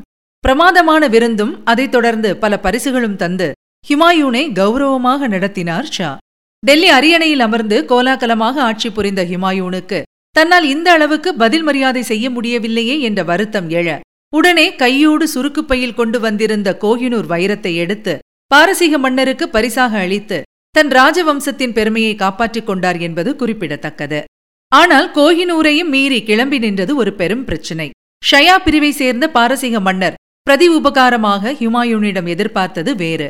சன்னி பிரிவைச் சேர்ந்த ஹிமாயூன் ஷயா பிரிவுக்கு மாற வேண்டும் என்பதுதான் அவர் வேண்டுகோள். முன்பு பாரசீகத்தில் பாபருக்கு ஏற்பட்ட அதே பிரச்சினை இப்போது மகன் முன்பு. முதுகுப்புறம் சோதனைகள் சூழ இக்கட்டான நிலைமையில் இருந்த ஹிமாயூன் மிகுந்த தர்ம சங்கடத்துடன் ஷாவின் வேண்டுகோளுக்கு இணங்க வேண்டியதாயிற்று. ஷாவும் ஹிமாயூனும் கைகோத்து கொண்ட செய்தி கேட்டு திகைத்துப் போன காம்ரான் ஹுமாயூனை ஒப்படைத்தால் காண்டஹார் நகரம் உங்களுக்கு என்று கடிதம் ஒன்றை பாரசீக மன்னருக்கு அனுப்பினார். கொஞ்ச காலமாகவே காந்தஹாரை பாரசீகத்துடன் இணைத்துக் கொள்ள வேண்டும் என்று ஆசைப்பட்டுக் கொண்டிருந்த ஷா மனதில் சற்று சலனம் ஏற்பட்டாலும் ஹியூமாயூனின் மென்மையான குணத்தால் கவரப்பட்ட ஷாவின் தங்கை காம்ரான் வலையில் அண்ணன் விழாமல் தடுத்தார் என்று தகவல். தேர்ந்த பன்னிரண்டாயிரம் குதிரை வீரர்கள் கொண்ட பெரும்படையை தங்களுடன் அனுப்புகிறேன். பதிலுக்கு காந்தஹாரை கைப்பற்றி என்னிடம் தர வேண்டும். இது ஷாவின் வேண்டுகோள். காந்தஹாரை ஹியூமாயூன் வெற்றி கொண்டவுடன் அங்கே அரியணையில் பாரசீக மன்னரின் பிரதிநிதியாக அமர தன் குழந்தையையும் அனுப்பி வைத்தார் ஷா. அந்த குழந்தையின் பெயர் முராத். பாரசீக படையுடன் ஹுமாயூன் வருவதை கேள்விப்பட்ட அஸ்காரி தப்பி ஓட்டம் எடுத்தார். இது நடந்தது செப்டம்பர் மூன்று கிபி ஆயிரத்து ஐநூற்று நாற்பத்தைந்தில். அவருடைய படை ஹியூமாயின் பக்கம் சேர்ந்து கொள்ள காண்டஹார் சுலபமாகவே வீழ்ந்தது. தான் வாக்களித்தபடி ஷாவின் குழந்தையை அரியணையில் அமர்த்தி முடிசூட்டினார் ஹியூமாயூன். திடீரென்று ஒரு திருப்பம் நிகழ்ந்தது. சிம்மாசனத்தில் அமர்ந்த சில நாட்களில் குழந்தை முராத் கடுமையான காய்ச்சலில் வீழ்ந்து இறக்க கனநேரம் திகைத்தாலும் சுதாரித்துக் கொண்ட ஹிமாயூன் வியப்பேற்படுத்தும் வகையில் வேகமாக சிந்தித்தார். ஷயா உடைகளை களைந்து பழைய உடைகளை அணிந்து கொண்டு முகலாய வீரர்களின் உதவியுடன் காண்டஹார் நகரில் சுதந்திர மன்னராக அமர்ந்தார். ஷாவின் விசுவாசமான தளபதிகள் கொல்லப்பட்டனர். இது ஷாவுக்கு ஹியூமாயூன் இழைத்த துரோகம்தான் என்கின்றனர் வரலாற்று ஆசிரியர்கள் சிலர். ஆனால் இளவரசர் முராத் இறந்த பிறகு ஏற்பட்ட வெற்றிடத்தைத்தான் ஹியூமாயூன் நிரப்பினார். எந்த மன்னரும் செய்யக்கூடியதுதான் இது. தவிர ஷயா பிரிவுக்கு மாற சொல்லி ஹிமாயூனை பாரசீக மன்னர் கட்டாயப்படுத்தியதும் தவறல்லவா? என்கின்றனர் சிலர். நல்ல காலமாக ஓபியம் அது இது என்று உல்லாசத்தில் இறங்காமல் உடனே அங்கிருந்து பெரும்படையுடன் காபூலுக்கு கிளம்பினார் ஹிமாயூன். அங்கே காம்ரானின் எதேச்சதிகாரத்தில் வெறுப்புற்றிருந்த படை வீரர்கள் ஆயிரக்கணக்கில் கட்சி மாறி இந்த பக்கம் வர ஹிமாயூனுக்கு யுத்தம் நிகழ்த்த வேண்டிய அவசியமே ஏற்படாமல் போனது. சில வீரர்களுடன் ஊரை விட்டு தப்பியோடினார் காம்ரான். நவம்பர் ஆயிரத்து ஐநூற்று நாற்பத்தைந்தில் குழந்தை அக்பருடன் பெற்றோர் இணைந்ததை கூடியிருந்தோர் ஒரு விழாவாகவே கொண்டாடினார்கள். இதற்குப் பிறகும் விடாமல் காம்ரான் காபூல் மீது இருமுறை கொரில்லா தாக்குதல் நிகழ்த்தியது குறிப்பிடத்தக்கது. காபூல் சிறையிலிருந்து விடுதலையான ஹிண்டால் ஹியூமாயூன் சார்பில் ஒரு படையுடன் காம்ரானோடு மோத நடந்த யுத்தத்தில் ஹிண்டால் உயிரிழந்த சோகமும் நிகழ்ந்தது. அண்ணனை ஒழித்து கட்ட முடியாமல் வெறுப்பிலும் விரக்தியிலும் ஆழ்ந்த காம்ரான் டெல்லிக்கு சென்றார். டெல்லியில் ஷெர்ஷாவின் மகன் இஸ்லாம் ஷா ஆண்ட சமயம் அது. ஷெர்ஷா மரணம் பற்றியும் பிற்பாடு பார்க்கலாம். தன்னிடம் உதவி கேட்ட காம்ரானிடம் பிடி கொடுக்காமல் கவிதைகள் பற்றியே பொதுவாக பேசிக் கொண்டிருந்த டெல்லி மன்னர் இஸ்லாம் ஷா காம்ரான் பாடி காட்டிய ஒரு கவிதைக்கு பரிசாக மூவாயிரம் ரூபாய் மதிப்புள்ள தங்க நாணயங்களை தந்தார். இப்படி தன்னை ஏதோ ஒரு சாமானிய கவிஞரைப் போல டெல்லி மன்னர் நடத்தியது கண்டு எரிச்சலடைந்த காம்ரான் பெண் வேடம் பூண்டு பஞ்சாப் பிரதேசத்துக்கு தப்பிக்க பஞ்சாப் குறுநில மன்னர் அதாம் காக்கார் என்பவர் அவரை வளைத்து பிடித்து ஹுமாயூனிடம் கைதியாக திருப்பி அனுப்பினார். தன் முன்னால் விலங்குகளால் பிணைக்கப்பட்டு வந்து நின்ற காம்ரானை ஒன்றும் பேசாமல் ஹியூமாயூன் ஏறிட்டு பார்த்தார். தம்பியிடமிருந்து பெரியதொரு விம்மல் வெளிப்பட்டது. ஓடி வந்து அண்ணன் காலடியில் விழுந்த காம்ரான் தன்னை மன்னிக்க சொல்லி வெளிப்படையாகவே அழ ஆரம்பிக்க கையமர்த்திய ஹியூமாயூன் தம்பியை விலங்குகளிலிருந்து விடுவித்து தன்னுடன் அமர்த்திக் கொண்டார். அன்று இரவு இருவரும் ஒன்றாக அமர்ந்து விருந்து உண்டனர் என்றாலும் ஹியூமாயூன் வெகுவாக உரையாடாததால் காம்ரான் முகத்தில் பயரேகைகள் அவ்வப்போது தலை தூக்கின. ஹியூமாயூனின் அமைச்சர்களுக்கு வேறு பயம். இரக்கம் காட்டுவதில் ஒரு உலக சாதனையே படைத்துக் கொண்டிருந்த ஹியூமாயூன் இம்முறையும் உணர்ச்சி வசப்பட்டு இழகிவிடுவாரோ என்று அவர்கள் அச்சம் கொண்டனர். இரவில் ஹியூமாயூனிடம் வந்த சில விசுவாசிகள் தங்கள் தம்பியிடம் பாதுஷா இன்னமும் கருணை காட்டிக் கொண்டிருப்பது நியாயமா? போதும் அவரால் நமக்கு ஏற்பட்ட சோதனைகள். தங்கள் வாழ்க்கையில் விஷமுள்ளாக வந்து வாய்த்த அந்த துரோகியை தீர்த்து கட்ட ஆணையிடுங்கள் அரசே இவரால் ஏற்பட்ட பிரச்சனைகள். தங்களை மட்டுமா பாதித்தது? எங்கள் எல்லாருக்குமே அல்லவா பெரும் தலைவலியாக போய்விட்டது? தங்கள் தனிப்பட்ட பாசம் இரக்கம் எல்லாம் ஒரு நாட்டையே எத்தனை காலம் இப்படி பாதித்துக் கொண்டிருப்பது? என்று துணிச்சலோடு எடுத்து சொல்ல ஹுமாயூனின் புருவங்கள் கோபத்தால் சற்று உயர்ந்தாலும் சிந்தனை வயப்பட்டார் மன்னர். பிறகு ஒரு பெருமூச்சுடன் சரி ஆனால் காம்ரானை கொல்ல வேண்டாம். என் தந்தைக்கு வாக்குறுதி தந்துவிட்டேன் நான். மாறாக அவன் பார்வையை கூடிய மட்டும் அவனை துன்புறுத்தாமல் பறித்துவிடுங்கள் என்று சொல்லிவிட்டு திரும்பிய ஹியூமாயூனின் கண்கள் லேசாக கலங்கியிருந்தன. ஆகஸ்ட் பதினேழு ஆயிரத்து ஐநூற்று ஐம்பத்து மூன்று. விடியற்காலை ஹியூமாயூனுக்கு விசுவாசமான சில படைத்தளபதிகள் கிளம்பிச் சென்று உறங்கிக் கொண்டிருந்த காம்ரானை எழுப்பினர். திமிரிய காம்ரான் விலங்குகளால் பிணைக்கப்பட்டு இழுத்துச் செல்லப்பட்டார். அலறல் வெளியே கேட்கக்கூடாது என்பதற்காக சிறைச்சாலையின் உட்பகுதியில் ஒரு அறைக்கு அவரை கொண்டு சென்ற வீரர்கள் காம்ரானை படுக்க வைத்து அமுத்தி பிடித்துக் கொள்ள பழுக்க காய்ச்சிய கூர்வாளுடன் அவரை நெருங்கினார் ஒரு தளபதி. பல முறை இரு கண்களிலும் கத்தி பாய அலறிக் கொண்டிருந்த காம்ரானின் வெளிகள் வெளியே வந்துவிட்டன மயங்கி வீழ்ந்த அவர் கண்களில் ஒரு பிடி உப்பை கொட்டி அதன் மீது எலுமிச்சை சாறு ஊற்றப்பட்டது. மறுநாள் தர்பார் கூடியதும் முதல் வேலையாக காம்ரான் பற்றி ஹியூமாயூன் விசாரிக்க ரொம்ப வலியில்லாமல் கச்சிதமாக கைதியின் பார்வையை பறித்தாகிவிட்டது மன்னா? என்று தளபதிகள் சொல்ல அப்படியா? என்று ஹியூமாயுன் லேசான சந்தேகத்துடன் கேட்க காரியத்தை முடித்தவர்கள் தங்கள் முகங்களை சலனமில்லாமல் வைத்துக் கொண்டார்கள். ஓராண்டு கழித்து பார்வையிழந்த தன் தம்பிக்கு எல்லா ஏற்பாடுகளும் செய்து தந்து அவரை ஹஜ் யாத்திரை மேற்கொள்ள வைத்தார் மன்னர். நான்கு முறை மெக்கா பயணித்த காம்ரான் அக்டோபர் ஐந்து ஆயிரத்து ஐநூற்று ஐம்பத்தி ஏழில் அரேபியாவில் மரணமடைந்தார். அதற்கு முன்பே ஹியூமாயின் இறந்துவிட்டார் என்பது கூடுதல் தகவல். சிறைப்படுத்தப்பட்டிருந்த அஸ்காரியையும் மெக்காவுக்கு புனித யாத்திரை அனுப்பினார் ஹியூமாயூன் காம்ரான் இறந்த அடுத்த ஆண்டு அஸ்காரி டமாஸ்கஸ் நகரம் அருகே நோய்வாய்ப்பட்டு இறந்து போனார். பெரும்பாலான வரலாற்று ஆசிரியர்கள் ஹியூமாயூன் கோணத்திலேயே காம்ரானை பார்த்து அவரை ஒரு பெரும் வில்லனாக சித்தரித்து விட்டார்கள் என்பதையும் சொல்ல வேண்டும். காம்ரான் பக்கம் என்றும் ஒன்று உண்டு என்பது பற்றி யாருமே கவலைப்பட்டதாக தெரியவில்லை. பாபரைப் போல காம்ரானும் சுயசரிதை எழுதி வைத்துவிட்டு போயிருந்தால் அவரது மன ஓட்டங்கள் பற்றி நாம் சற்றேனும் புரிந்து கொண்டிருக்க முடியும். அவர் தன்னை பற்றி எந்த குறிப்பையும் எழுதி வைக்காமல் போனது சரித்திர ரீதியில் துரதிருஷ்டவசமானதே. ஆனால் ஒன்று ஹியூமாயின் திறமையைப் பற்றி காம்ரானுக்கு நல்ல மதிப்பீடு இருந்ததில்லை என்பது தெளிவு. தானே இந்தியாவை ஆள தகுதியானவர் என்று அவர் மனதார நினைத்திருக்கக்கூடும். அதில் என்ன தவறு நாம் காண முடியும்? காம்ரான் விரும்பியிருந்தால் குழந்தை அக்பரை கொன்றிருக்கலாம். ஆனால் அப்படி அவர் செய்யாதது குறிப்பிடத்தக்கது. தவிர அவர் எடை போட்டதற்கு ஏற்ப ஹுமாயூனும் தன் வாழ்க்கை பூராவும் இடம் மாறி பின்வாங்கி தட்டு தடுமாறி தவித்தார் என்பதை மறுக்க முடியுமா என்றும் வரலாற்று ஆசிரியர்கள் சிலர் காம்ரான் சார்பாக வாதாடுகிறார்கள். கிபி ஆயிரத்து ஐநூற்று ஐம்பத்து நான்கில் டெல்லியில் இஸ்லாம் ஷா இறக்க மூன்று பேர் நான் தான் வாரிசு என்று மோதலில் இறங்க ஹுமாயூன் பக்கம் திரும்பி காலம் புன்னகைத்தது. பைராம் கான் என்ற திறமை வாய்ந்த பிரதம தளபதியின் தலைமையில் இந்தியா நோக்கி புறப்பட்ட ஹியூமாயுன் படை பஞ்சாப் பிரதேசத்தை கடந்த ஜீலம் நதிக்கரையில் ரோடாஸ் என்ற இடத்தில் ஷெர்ஷா கட்டியிருந்த கோட்டையை முற்றுகையிட்டது. இந்த பைராம் கான் பிற்பாடு அக்பரின் கார்டியனாக இருந்தவர். இஸ்லாம் ஷாவின் வாரிசு என்று பிரகடனப்படுத்திக் கொண்டிருந்தவர்களில் ஒருவரான சிக்கந்தர் ஷா முகலாயப் படையுடன் மோதி தோற்றார். தொடர்ந்து எந்தவித எதிர்ப்பும் இல்லாமல் வெற்றி கொடியுடன் பயணித்த ஹுமாயூன் படை மீண்டும் டெல்லி அடைந்தது. வீதிகளிலெல்லாம் விளக்குகள் ஏற்றி வைத்து வான வேடிக்கைகளுடன் டெல்லி மக்கள் ஹியூமாயூனுக்கு பெரும் வரவேற்பளிக்க ஜூலை இருபத்தி மூன்று ஆயிரத்து ஐநூற்று ஐம்பத்தைந்தில் ஒரு வழியாக டெல்லி அரியணையில் ஏறி அமர்ந்தார் ஹியூமாயூன் சுமார் ஆறு மாதங்கள் மட்டுமே ஹியூமாயூனின் ஆட்சி நீடித்தது. டெல்லியில் ஹியூமாயூன் முன்பு அரைக்குறையாக கட்டியிருந்த புராணா கிலா கோட்டைக்குள் ஷெர்மண்டல் என்ற வசந்த மண்டபம் ஒன்றை கட்டியிருந்தார் ஷெர்ஷா. அதை ஒரு வாசக சாலையாக மாற்றியிருந்த ஹுமாயூன் தினமும் அங்கே உச்சி மண்டபத்தில் அமர்ந்து நெருங்கிய நண்பர்களோடு உரையாடுவதுண்டு. ஜோதிடத்திலும் வானியலிலும் ஈடுபாடு இருந்ததால் அங்கிருந்து வானத்து நட்சத்திரங்களை கவனித்து குறிப்புகள் எழுதுவதும் மன்னருக்கு வழக்கமாக இருந்தது. ஜனவரி இருபத்து நான்கு ஆயிரத்து ஐநூற்று ஐம்பத்து ஆறு வெள்ளிக்கிழமை.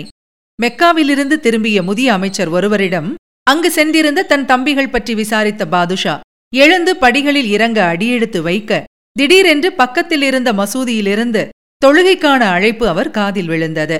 உடனே திரும்பி உப்பரிகைக்கு ஏறி மண்டியிட முயன்ற ஹியூமாயூனின் கால் தடுக்க நேர்குத்தாக கீழிறங்கிய படிகளில் தலைகீழாக விழுந்த மன்னரின் நெற்றி பொட்டு கருங்கல் சுவரின் முனையில் மோதியது. பிறகு திருப்பத்து சுவரில் அவருடைய பின்தலை பகுதியும் மோத கண்ணிமைக்கும் நேரத்தில் அந்த கொடுமையான விபத்து நிகழ்ந்து கூடியிருந்தோரை கதிகலங்கடித்தது. மூன்று நாட்கள் கழித்து கோமாவில் இருந்த டெல்லி சக்கரவர்த்தி ஹியூமாயூனின் உடலிலிருந்து உயிர் பிரிந்தது. வாழ்க்கையில் தொடர்ந்து பலமுறை தடுக்கி விழுந்து கொண்டிருந்த ஹியூமாயூன் கடைசியிலும் அதே ரீதியில் தன் வாழ்வை முடித்துக் கொண்டது ஒரு விசித்திரமான பரிதாபமான முற்றுப்புள்ளிதான்.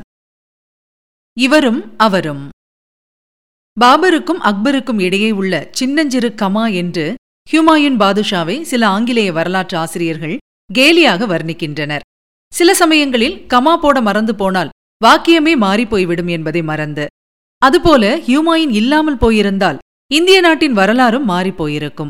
அக்பர் நமக்கு கிடைத்திருக்க மாட்டார். நாட்டுக்கு ஒரு மாமன்னரை அக்பரை பெற்றுத் தந்ததன் மூலம் தான் செய்த அத்தனை தவறுகளுக்கும் ஹியூமாயுன் பிராயச்சித்தம் தேடிக் கொண்டு விட்டார் என்று கூட சொல்லலாம். கடைசி காலத்தில் ஹியூமாயுன் தன் குறைகள் பற்றி புரிந்து கொண்டு வருந்தியதாக தெரிகிறது. இறப்பதற்கு சில நாட்களுக்கு முன்பு தியானத்தில் இருந்த பாதுஷாவின் கண்களிலிருந்து நீர் பெருக்கெடுத்தது என்றும் அவர் வாய் ஒரு கவிதையை முணுமுணுத்தது என்றும் கூறப்படுகிறது. இறைவா கருணை கடலான நீ என்னை உன்னுடன் இணைத்துக்கொள். உன் பெருமைகளையெல்லாம் அருகிலிருந்து பார்க்க விரும்புகிறேன். வாழ்க்கையின் பிரச்சனைகளும் துக்கங்களும் என் இதயத்தை நொறுங்க செய்துவிட்டன. உன்னை பார்க்க துடிக்கும் இந்த ஏழை பைத்தியக்காரனை எப்போது நீ அழைத்துக் கொள்ளப் போகிறாய்? என்கிற ரீதியில் கவிதை செல்கிறது. கவிதையை இயற்றியதும் அவரே. ஹியூமாயூனின் தோல்விகளுக்கு காரணம் என்ன? கோபம் தாபம் காமம் போன்றவற்றைத்தான் அளவுக்கு மிஞ்சி போய்விட்டதாக குறிப்பிடுவதுண்டு. மென்மை அன்பு இரக்கம் போன்றவற்றில் ஒருவர் மிதமிஞ்சி போய்விட முடியுமா? வீழ்ச்சி ஏற்படுத்தும் அளவுக்கு போக முடியும் என்பதற்கு ஹியூமாயூனை உதாரணமாக சொல்கிறார்கள்.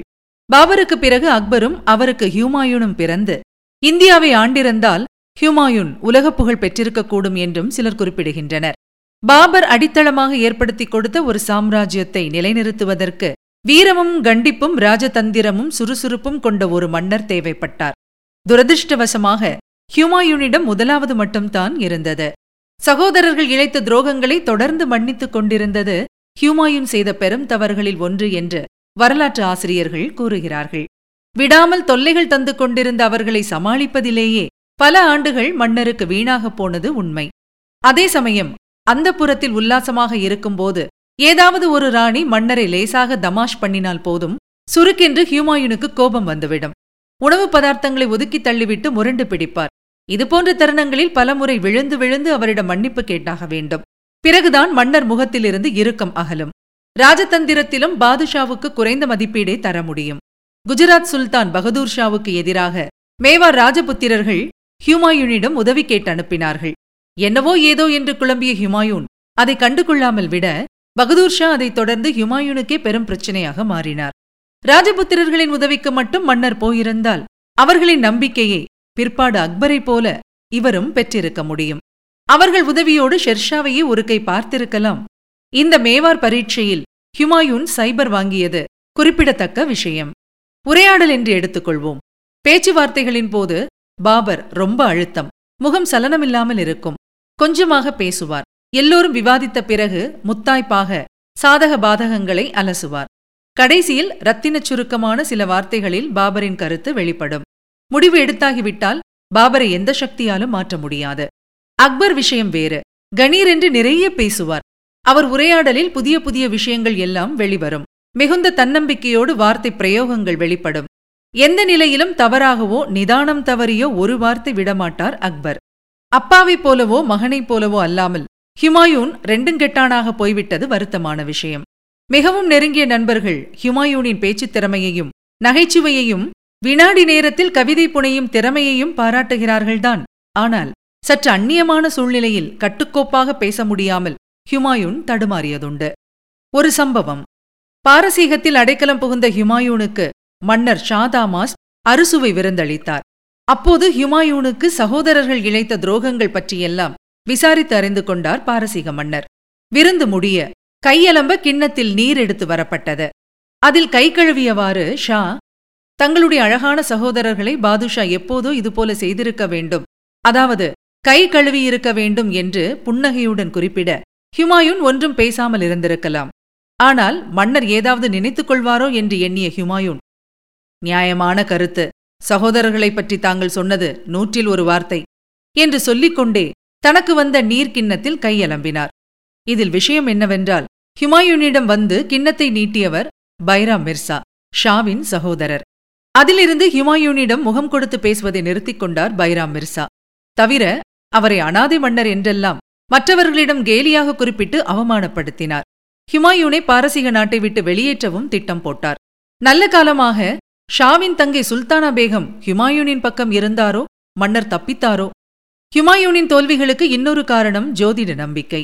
ஓபியத்தில் மூழ்குவது போல அளவுக்கதிகமாக ஜோதிடர்களை கலந்தாலோசிப்பது மன்னருக்கு வழக்கமாக இருந்தது. சம்பிரதாயங்களுக்கும் விழா காலங்களுக்கும் புதிதாக மாளிகை ஏதேனும் கட்டும் போதும் நேரம் காலம் ராசிபலன் பார்த்தால் பரவாயில்லை. பாதுஷா ஒரு ஜோதிட வியூகமே தன்னை சுற்றி கட்டிக்கொண்டது பற்றி முன்பே விளக்கமாக குறிப்பிட்டிருக்கிறோம். போதாததற்கு விதியின் அம்புகளும் கொடூரமாக ஹுமாயூனை ரணப்படுத்தியது என்பதையும் குறிப்பிட்டாக வேண்டியிருக்கிறது. பாதுஷா ஹுமாயூன் இறந்த பிறகு புனித மெக்காவுக்கு யாத்திரை சென்ற அவருடைய சீனியர் ராணி ஹாஜி பேகம் அப்படியே பாரசீகம் பயணித்த போது அந்த நாட்டை சேர்ந்த கட்டடக்கலை வல்லுநரான மீராக் மிர்சா கியாஸ் என்பவரை கையோடு இந்தியாவுக்கு அழைத்து வந்தார். அவர் உருவாக்கி தந்ததுதான் டெல்லியில் உள்ள அற்புதமான ஹியூமாயுன் கல்லறை. கிபி ஆயிரத்து ஐநூற்று அறுபத்து நான்கில் வேலை ஆரம்பித்து மன்னரின் கல்லறையை கட்டி முடிக்க எட்டாண்டுகள் பிடித்தன. பாரசீக கலையும் இந்திய கலையும் சங்கமமாக ஆரம்பித்தது இங்குதான் என்பது தகவல். அமைப்பில் ஹுமாயூன் கல்லறையை தாஜ்மஹாலின் மிக நெருங்கிய முன்னோடி என்று கூறலாம். இந்த கட்டடத்துக்குள்ளே ஹுமாயூனை தவிர மேலும் சுமார் நூற்று ஐம்பத்து நான்கு உடல்கள் அடக்கம் செய்யப்பட்டிருக்கின்றன. ஹாஜி பேகம் தவிர மற்றவர்கள் பலர் யார் யார் என்று தெரியவில்லை. ஹுமாயூன் இரண்டாவது முறை டெல்லியில் முடிசூட்டிக் கொண்ட பிறகு நிர்வாகத்தில் மிகுந்த அக்கறை செலுத்த ஆரம்பித்தார். பல புதிய திட்டங்களை அமல்படுத்த ஆர்வம் கொண்டார். ஆனால் ஆறே மாதங்களில் ஷெர்மண்டல் விபத்து அவர் உயிரை பறித்துவிட்டது.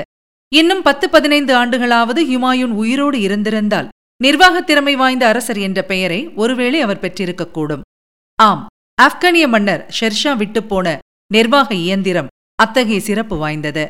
ஷெர்ஷா ஒரு மாவீரர் மட்டுமல்ல அசாத்திய நிர்வாகத் திறமை கொண்ட அதிபுத்திசாலி. பழைய இந்தியாவுக்கும் புதிய இந்தியாவுக்கும் இடையே ஒரு பாலமாக திகழ்ந்தவர் ஷெர்ஷா என்றும் நிர்வாகத்தில் இந்த ஆப்கானியர் காட்டிய ஒரிஜினாலிட்டியை ஆங்கிலேயர்கள் கூட காட்டவில்லை என்றும் வரலாற்று ஆராய்ச்சியாளர்கள் ஷெர்ஷாவை புகழ்கிறார்கள். மத்திய அரசு மாநில கவர்னர்கள் விஸ்தாரமான அதிகாரி வர்க்கம் எல்லாவற்றையும் ஆரம்பித்து வைத்தவர் ஷெர்ஷாதான் இவையெல்லாம் அவர் காலத்தில் சிறப்பாகவே இயங்கியது வேறு விஷயம். ஷெர்ஷாவின் சாம்ராஜ்யம் சர்க்கார் என்று அழைக்கப்பட்ட நாற்பத்தேழு யூனிட்களாக பிரிக்கப்பட்டது. ஒவ்வொரு சர்க்காரும் பல மாவட்டங்களாக பிரிக்கப்பட்டது. ஒவ்வொரு மாவட்டத்துக்கும் ஒரு அதிகாரியும் ஆடிட்டரும் நியமிக்கப்பட்டனர். அன்றாட நிர்வாக குறிப்புகள் அதாவது மினிட்ஸ் எழுத ஒரு இந்து அதிகாரியும் ஒரு முஸ்லிம் அதிகாரியும் நியமிக்கப்பட்டனர். அதிகாரிகள் ஒரே இடத்தில் இருந்தால் மெத்தனம் வந்துவிடும் என்பதால் இரண்டு அல்லது மூன்று ஆண்டுகளுக்கு ஒருமுறை அதிகாரிகளை வெவ்வேறு பகுதிகளுக்கு மாற்றினார் ஷெர்ஷா. அதாவது டிரான்ஸ்ஃபர். ஷெர்ஷா காலத்தில்தான் இன்று நடைமுறையில் இருக்கும் பெரும்பாலான நிலச்சீர்திருத்தங்கள் உருவாக்கப்பட்டன. பட்டாக்கள் வழங்கப்பட்டு விவசாயிகள் ஊக்குவிக்கப்பட்டார்கள். விவசாயிகளின் வருமானத்தில் நாலில் ஒரு பங்கு கரெக்டாக அரசுக்கு போக வேண்டும். பஞ்ச காலங்களில் விவசாயிகளுக்கு அட்வான்ஸ் மற்றும் கடன் உதவி தரப்பட்டது. வெள்ளத்தினாலோ பெரும் மழையினாலோ பாதிப்பு ஏற்பட்டால் கடன்கள் ரைட் ஆஃப் செய்யப்பட்டன. மிக நீண்ட விஸ்தாரமான கிராண்ட் ரங் ரோடுகளால் இந்தியாவை இணைக்க ஆரம்பித்தவர் ஷெர்ஷாதான். வங்கத்தையும் பஞ்சாபையும் இணைக்கும் இரண்டாயிரம் மைலுக்கு மேல் நீளமான ஷெர்ஷாவின் சாலையைத்தான் இன்றும் நாம் பயன்படுத்துகின்றோம். ஆக்ராவிலிருந்து ஜோத்பூர் லாகூரிலிருந்து முல்தான் என்று ஏகமாக சாலைகளை போட்டுக்கொண்டே போனார் இந்த மன்னர். அது மட்டுமல்ல சாலைகளில் இருபுறமும் நிறைய பழங்கள் கொண்ட மரங்கள் நடப்பட்டன. இரண்டு மைலுக்கு ஒரு கிணறும் பத்து மைலுக்கு ஒரு சத்திரமும் உருவாக்கப்பட்டன. சத்திரத்தில் இந்துக்கள் முஸ்லிம்கள் தங்கவும் வழிபடவும் தனிப்பகுதிகள் இருந்தன. இந்த சத்திரங்கள் தபால் நிலையங்களாகவும் பயன்படுத்தப்பட்டன. குதிரை ஏற்றத்தில் பயிற்சி அளிக்கப்பட்ட துடிப்பான பக்கத்து ஊர் இளைஞர்கள் தபால்காரர்களாக பணிபுரிந்தனர். கடிதங்கள் அல்லது பார்சல்களை ரிலே ரேஸ் கணக்காக இந்த குதிரை வீரர்கள் போய்ச் சேர வேண்டிய இடத்துக்கு வேகமாக கொண்டு சேர்த்தார்கள்.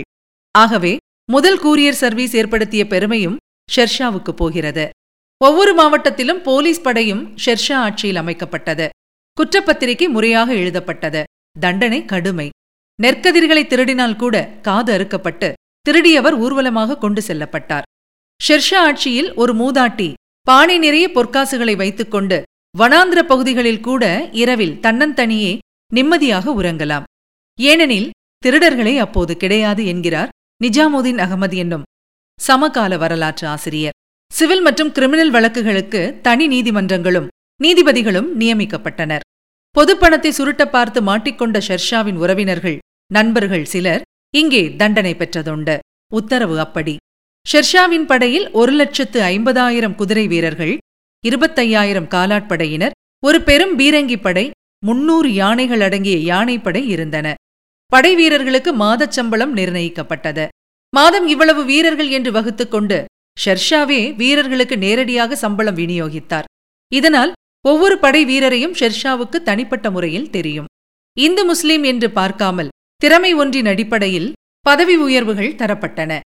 ஷெர்ஷாவின் பிரதம தளபதிகளில் ஒருவரான பிரம்மஜித் கவுர் என்பவர்தான் ஹுமாயூனை துரத்தி துரத்தி அடித்தவர் என்பது குறிப்பிடத்தக்கது. முதன் முதல் சுமார் ஒரு ரூபாய் மதிப்புள்ள முழு வெள்ளி நாணயத்தை இந்தியாவுக்கு அறிமுகப்படுத்தியவர் ஷெர்ஷாதான். ஒரு ஐந்து வருட ஆட்சியில் இத்தனை சாதனைகளை ஒரு ஆட்சியாளரால் செய்ய முடியுமா? வியப்பாகத்தான் இருக்கும். ஆனால் முகலாய ஆட்சியின் நடுவே ஓர் அற்புதமான இடைச்செருகலாக வந்து போன இந்த ஆப்கனிய மன்னர் இத்தனையும் செய்து காட்டினார். பாபரின் தளபதியாக ஆரம்பித்து தன் வாழ்நாள் பூராவும் புரட்சியாளராகவும் போர் வீரராகவும் வாழ்ந்து ஐம்பது வயது தாண்டிய நிலையில் மன்னராக அமர்ந்த ஷெர்ஷாவின் சாம்ராஜ்யம் சிந்து நதியிலிருந்து வங்காளத்தில் கங்கி டெல்டா வரையில் விஸ்தரித்திருந்தது. காஷ்மீர் நேபாளம் அஸ்ஸாம் சிந்து ராஜபுத்னா மால்வா பிரதேசங்கள் அவர் குடையின் கீழ் அடக்க ஒடுக்கமாக இருந்தன. முதிர்ந்த வயதிலும் இருபது வயது இளைஞருக்குரிய வேகத்துடன் வாளை சுழற்றிய இந்த ஆப்கனிய வீரர் முரண்டு பிடித்த காலிஞ்சர் பிரதேச இந்து மன்னரை எதிர்த்து அலகாபாத்துக்கு தெற்கே சுமார் நூற்று முப்பது மைல் தொலைவிலுள்ள காலிஞ்சர் கோட்டையை முற்றுகையிட்டார். கோட்டையை தகர்க்க சுற்றிலும் சக்தி வாய்ந்த கண்ணி வெடிகள் வைக்கப்பட்டன.